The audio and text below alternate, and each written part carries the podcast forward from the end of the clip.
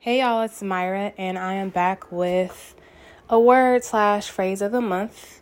And for the month of November, I just want to remind you all to make time for yourself daily. And you know, I've been talking with my clients a lot, and they've been talking about the struggle to pause and to make time for themselves.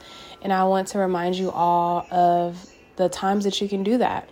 So, whether that be when you're in the shower, a moment before bed, a moment when you first wake up, but making time for yourself to whether it be calm yourself to start your day, wrap up your day, or take a moment to just breathe. In these moments, you can deep breathe, journal, or do whatever you feel called to do. If you're someone who prays, you can take that time to pray, meditate. But I really want to challenge us to do this for the month of November.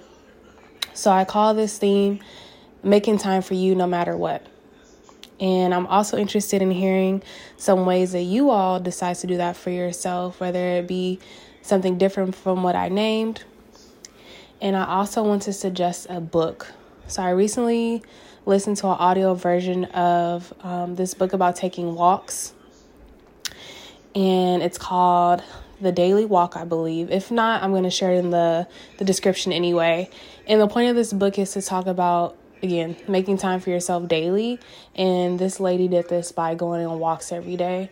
And it was really encouraging for me to just think outside the box of finding what works for me. And I encourage you all to do the same.